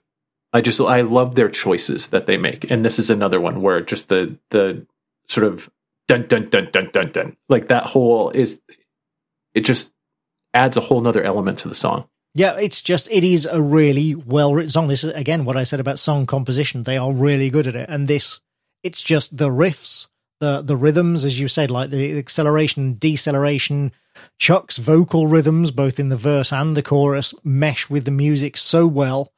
Um, I don't know if this is a song that they still play live a lot, but it should be. I hope so, because this is an absolute classic. This is, again, not quite well, my favorite track on the album, but it is absolutely up there. This is one of the top three on this album for sure. The last time I saw them in concert, and I can't believe it's been this long, I think was in 2010 and they played Trial by Fire. They had they only played eight songs. They were the opening band. They played with Megadeth and Slayer, and um, it was the tour where Megadeth was playing Rust in Peace, I believe, in its entirety, and Slayer was playing Seasons in the Abyss in its entirety. And um, they played uh, the New Order and Trial by Fire at that particular nice. one. So yeah, it's a decade decade old information, but uh, they were absolutely playing that song live still. Uh, I, am glad because, like I say, it's such a well written song and obviously works well live. I mean, you can just even if you've never seen them live, you can imagine that this is going to be a cracking well, song live. And just imagine the build to "Hey" exactly. like that, yeah. bam, like just the and that's that whole emphasis thing again. Like they're so good at that, and um, those payoffs are so you know, throw your fist in the air. It's just uh even the middle eight in this song. Like the middle eight riff could be the base of a whole new oh, song. 100%. Which is yes. not something you can say about a lot of middle eight riffs, let's be honest. but this no. one you absolutely could. And the fact that they have enough riffs that are killer that they can afford to do that, yeah, like and be like, yeah, let's just use that for the middle eight here, you know, uh, which uh, is crazy. But yeah, I mean, so you're talking about one, two, three. Uh, th- th- uh, these are three killer tracks off off this album so far. Oh like yeah, boom, yeah. boom, and, boom, well, right and, in your face. And it does not stop there because track four is into the pit.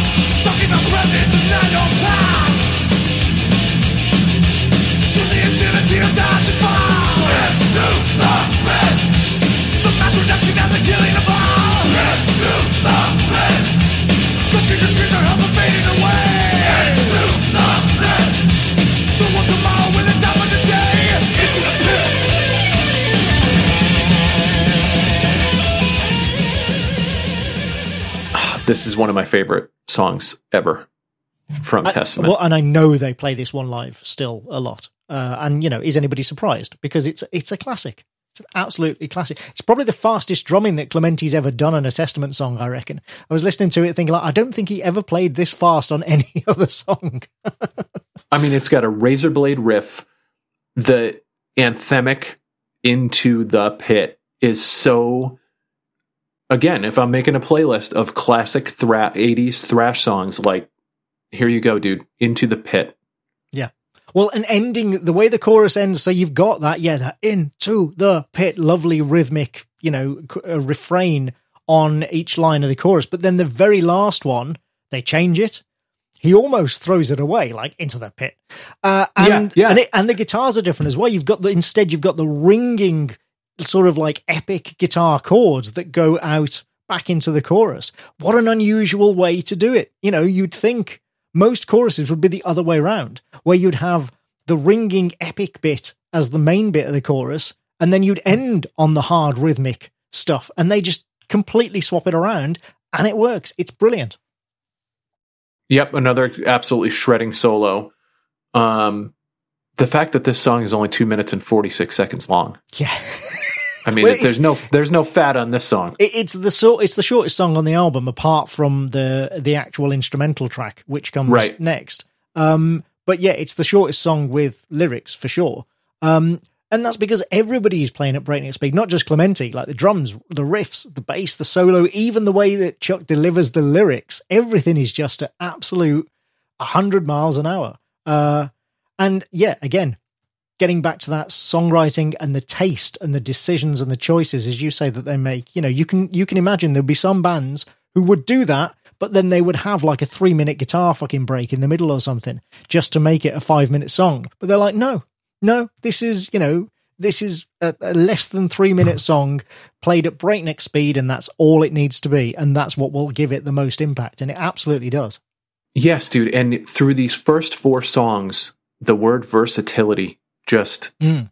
comes through, right? Because you think about, and someone mentioned this about Dethklok, right? About, about being homogenous. Like how many thrash records, how many thrash bands, uh, just don't feel like they ha- they feel like they're they're a, they do that one thing really well, and Testament just feels like they they're playing with a bigger tool set. You know, they're they've got more they've got more options. They've got more choices to make on every song and they can show you what do you want from i mean this is without even talking about like their whole like death metal uh you know later albums and well, stuff like that but even here ballads. Yeah even here dude on their second album it's like what do you want to we can do anything you know and you get that through these first four songs. You just want a straight ahead three minute thrash song? Boom in your face.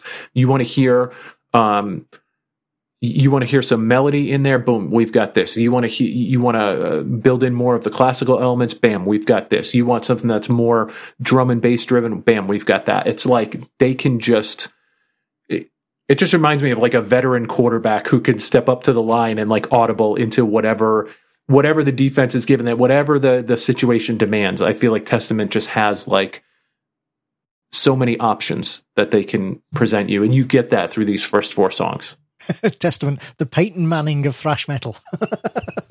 yeah, well, I'm glad, I'm glad you didn't say Tom Brady, or we would have had a fight there. So, um, well, it, no, I was going to say either that or uh, Joe Montana.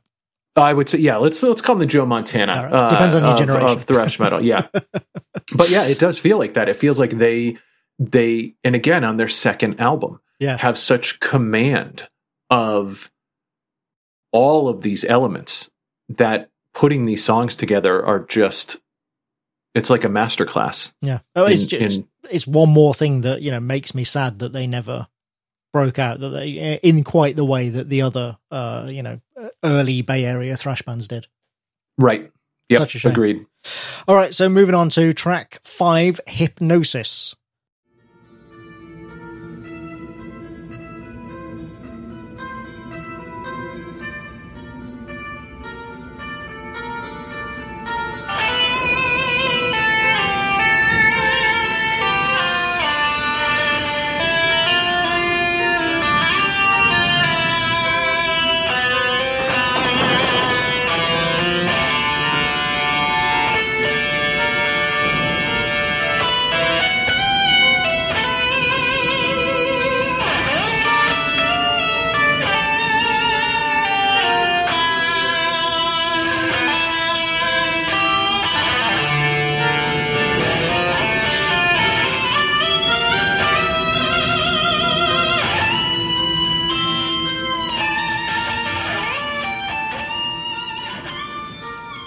And this is the first proper instrumental track. Yeah, um, I have two problems. Number one is this one I I think doesn't differentiate itself enough from sort of what we've heard so far in terms of the the sort of instrumental pieces this far into the album. This is where I think it really starts to show that they're putting some filler in to you know extend like if none of the other songs had those extensions then this would feel a little bit different. And i think disciples of the watch suffers from that too because it feels like it's just this is just a, a you know you get a minute intro to that song and this song feels like another two minute intro to the one minute intro that you're going to get to the next song. It just right. it, although this was the end of side one remember this was back in the era when everything was on vinyl or tapes and this was the end of side one so right and so it could feel like as you flip the record over or flip the tape over you're sort of continuing what how the first you know ended from from song five to six. But i just i feel like with what we've gotten so far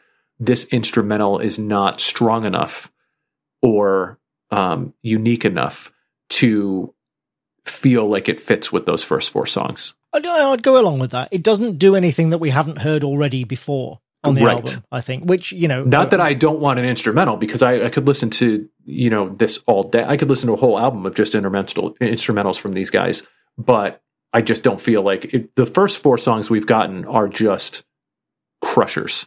So if you're going to do an instrumental here, like it, it should really stand out, and that's where I feel like it, you know even though I don't think Hammett's guitar playing is anywhere near, you know, like a Skolnick, at the same time, I feel like some of Metallica's instrumentals were better executed.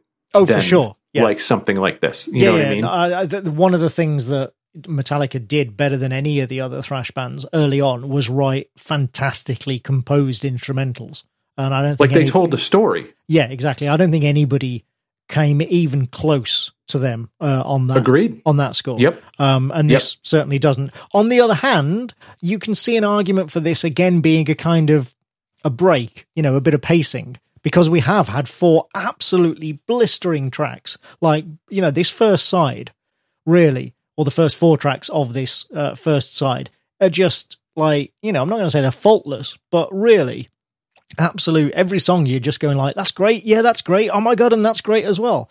Um so but they're also all really really heavy. So it's like i say you can kind of see an argument for using this as again a palate cleanser you know as, as yeah. a bit of a pacing break. But i agree that it's not it's not the best composition. It could even for something that's only a couple of minutes long it could be more interesting well, especially for these two, you know, like the yeah. bar is high. Yeah. So, um, but the, but it also brings in like the thunder. So, like if there is a theme to the right, atmosphere of this album, it's yeah. kind of like reminding you of like we're still in this space. Yeah. Um. So, uh, so it does work in maybe thematically, but just um, you just know that these two are capable of more. Yeah. You know. Uh, absolutely, I'd agree with that. Yeah. I'm not angry. I'm just disappointed. exactly. I'm like I'm not like super disappointed. I'm just like, eh. I mean, come on. That's like a that's like a C plus B effort when you know we're talking about A plus. We know you're capable of A star. Like, yeah, right. Yeah. To- totally. All right. Well, then let's let's flip the record over and go to track six, Disciples of the Watch.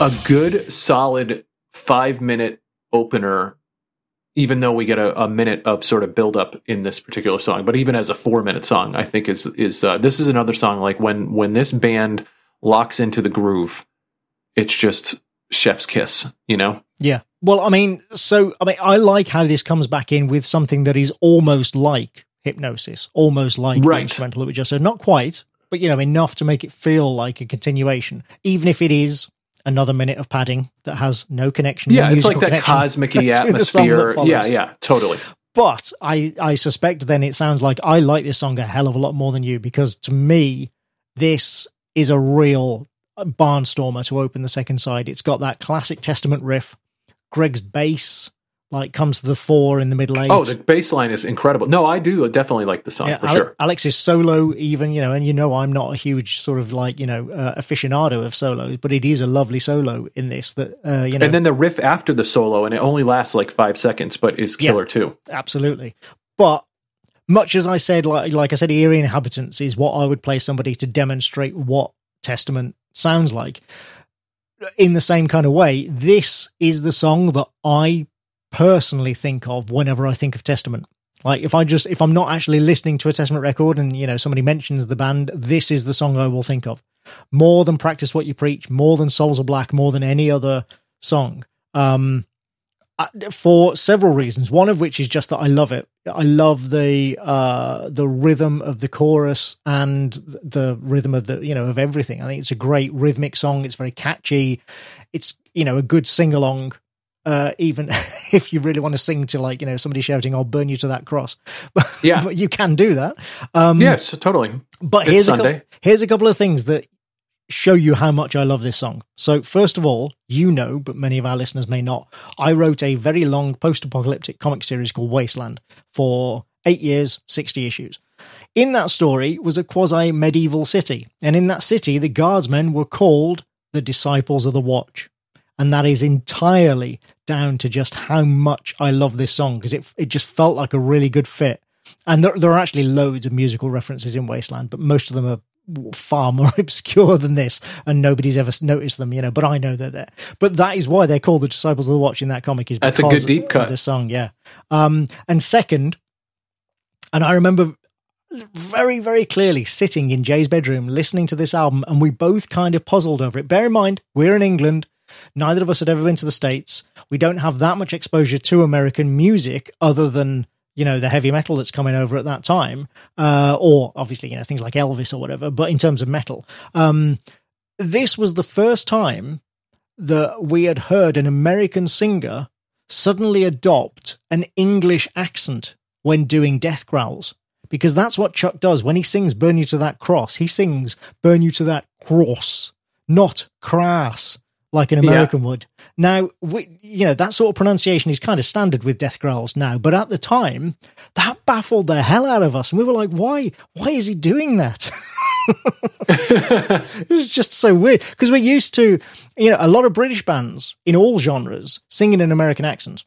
But there are also some British bands, like, say, Depeche Mode or the Sisters of Mercy, who don't, who sing in a, an English accent, you know. And then, and then there are some, like Nick Holmes in Paradise Lost, who kind of mixes the two, has a weird sort of mid transatlantic accent when he sings. But yeah, this was the first time we'd ever heard an American singer suddenly adopt an English accent. We were like, why? It's weird but it, it also made it stand out. And I think maybe that's why it got stuck in my head. And I just came to really, really love this song. And this is actually my favorite song on the album. Just, I don't know, because it's my favorite Testament song. It's the one that I think of whenever I think of Testament. And inspired by Children of the Corn, which I've never seen. really? no, never seen it. I mean, it's not amazing. It's, it's, uh, it's worth a Saturday matinee if you get a chance to uh, I'm not surprised that, that you've seen point. it at all. No. um, much more the horror aficionado than me. Yeah, no, I like this song as an opener to the second side. I wouldn't say it's my favorite song on the album, but absolutely a killer song. I think this is a good example of where the extended intro hurts the song if you if you chop that off, I think this is just my personal opinion, but I think the song would be better off for it. So the feeling that I get from the song is that it actually gets better as it goes along. Right. Yeah. No. As I, opposed to and kind of has to overcome a ho hum intro. Even though that. thematically, it, you know, it, it, connects back to the first side of the album. So, but, right, but, but like I feel said, like we, the core song is awesome. Yeah, as you said, we already had like two minute instrumental at the end of that one. I think because it's because I still think of it as the first song on side two. I forgive that musical intro a little bit more because that's sure. just that's always even in this day and age, you know, because I'm an old fart, that's how I still think of this song as, oh, this is the first song on side two. So you flip it over, you've had a break, now you get a little intro to it, you know, to start off the side, which a lot of metal albums did at that time. You know, look at the Helloween albums we did. They they started sure. and end yep. every side with a little guitar instrumental bit. Um, you know, that was for a while that was just the way it was done. Yeah, and uh, just one last thing on that. I think when you have guitar players like these two, you can put in as many instrumental you know, extensions or you know uh, straight up instrumentals as you want to. And again it, it's what i think m- the quality of it makes them stand out more you know? Yeah. No i, I agree. I agree. All right. So let's move on to then to track seven the preacher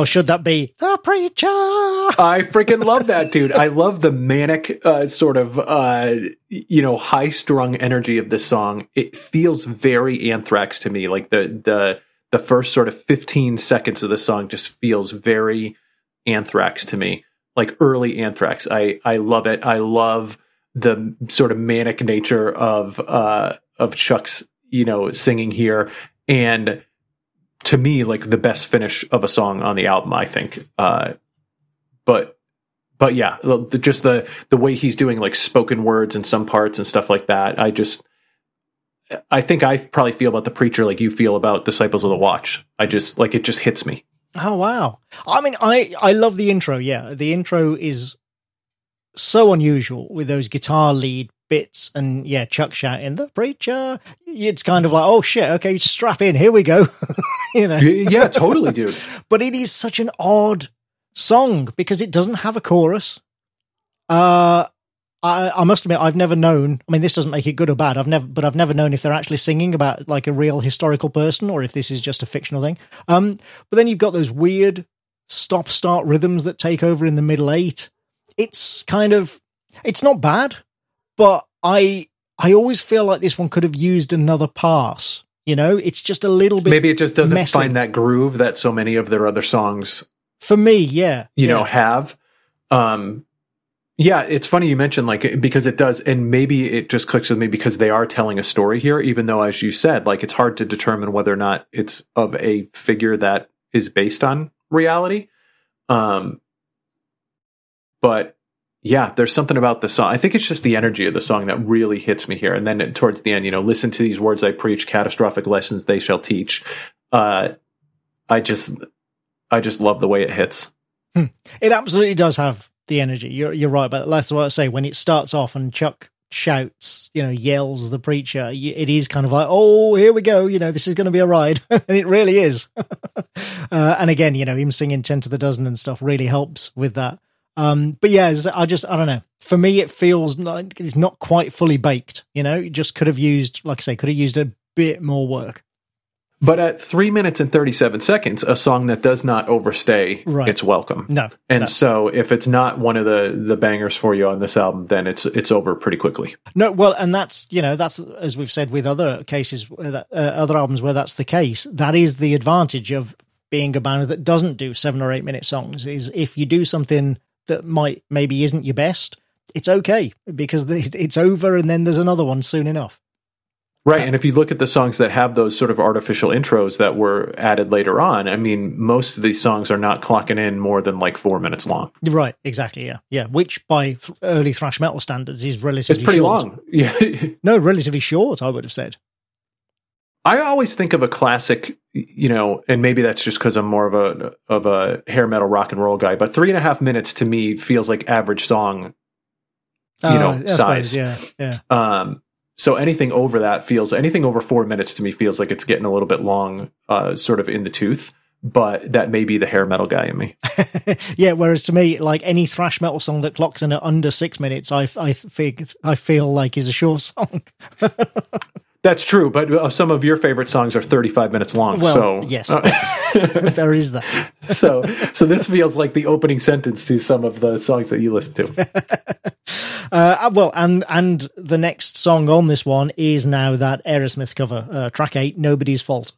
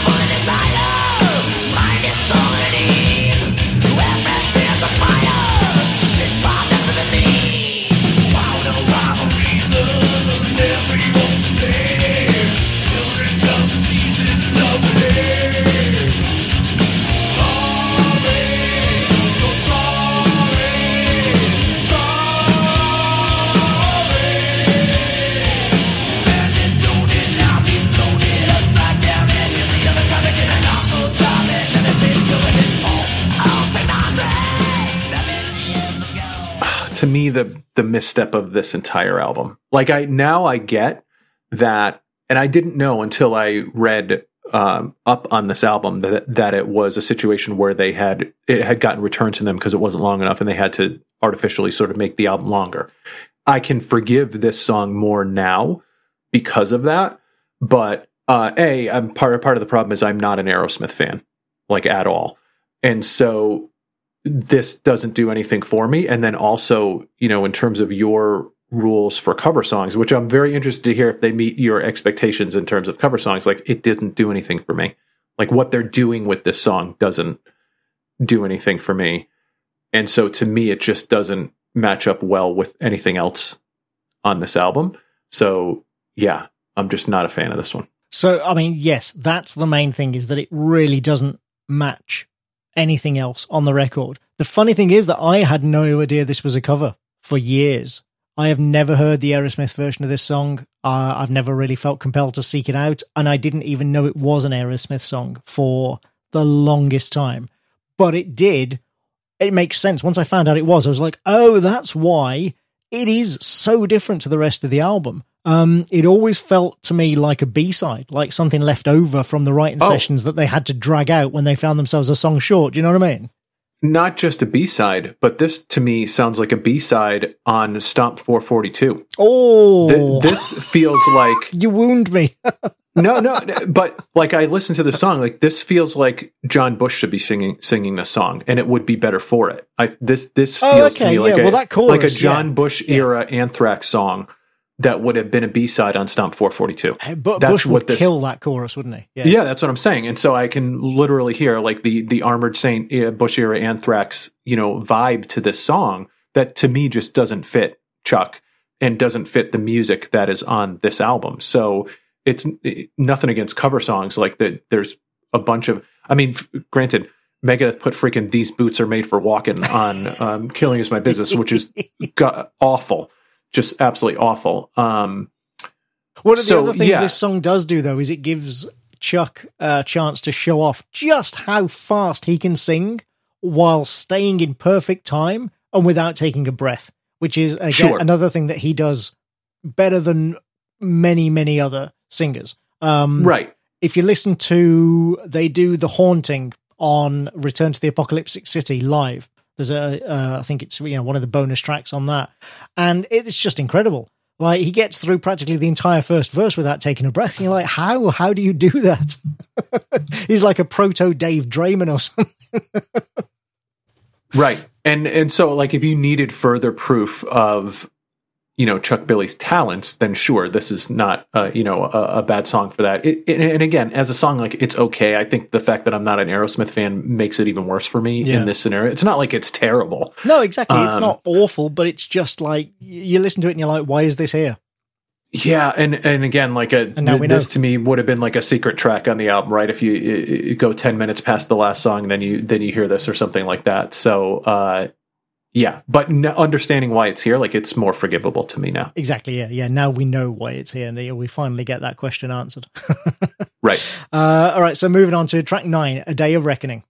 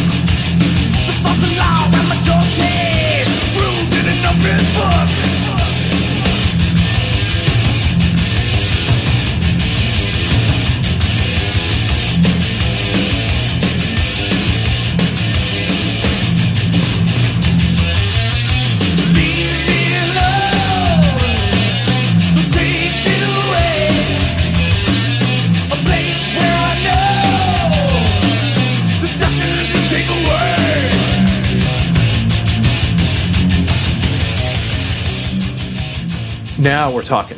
Now, now we're back.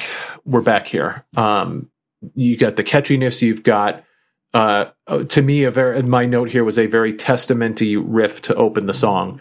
Um, I feel like he's singing more on this song, like as opposed to the the usual. You know, um, there's more singing, less shouting to me on on this particular song. There is. I actually don't like this song. Uh, I'm I'm surprised that uh, if anything, I think I, this is, uh, you know, the cover, the Aerosmith cover aside, which was just a weird decision. Uh, although, you know, as we said, now understandable. I just think this doesn't belong on the album. I don't think it lives up to the quality of the rest of the album. Uh, it is. It, it commits, and this is what you're right about Chuck singing more, but that's the problem. That's part of the problem with it. Is it commits the cardinal sin of being a song where it is easier to sing along to the verse than to the chorus and that just you know and I'm, I'm, sure there are probably songs where maybe that works but in this case i really don't think it does. And the music never seems to take off.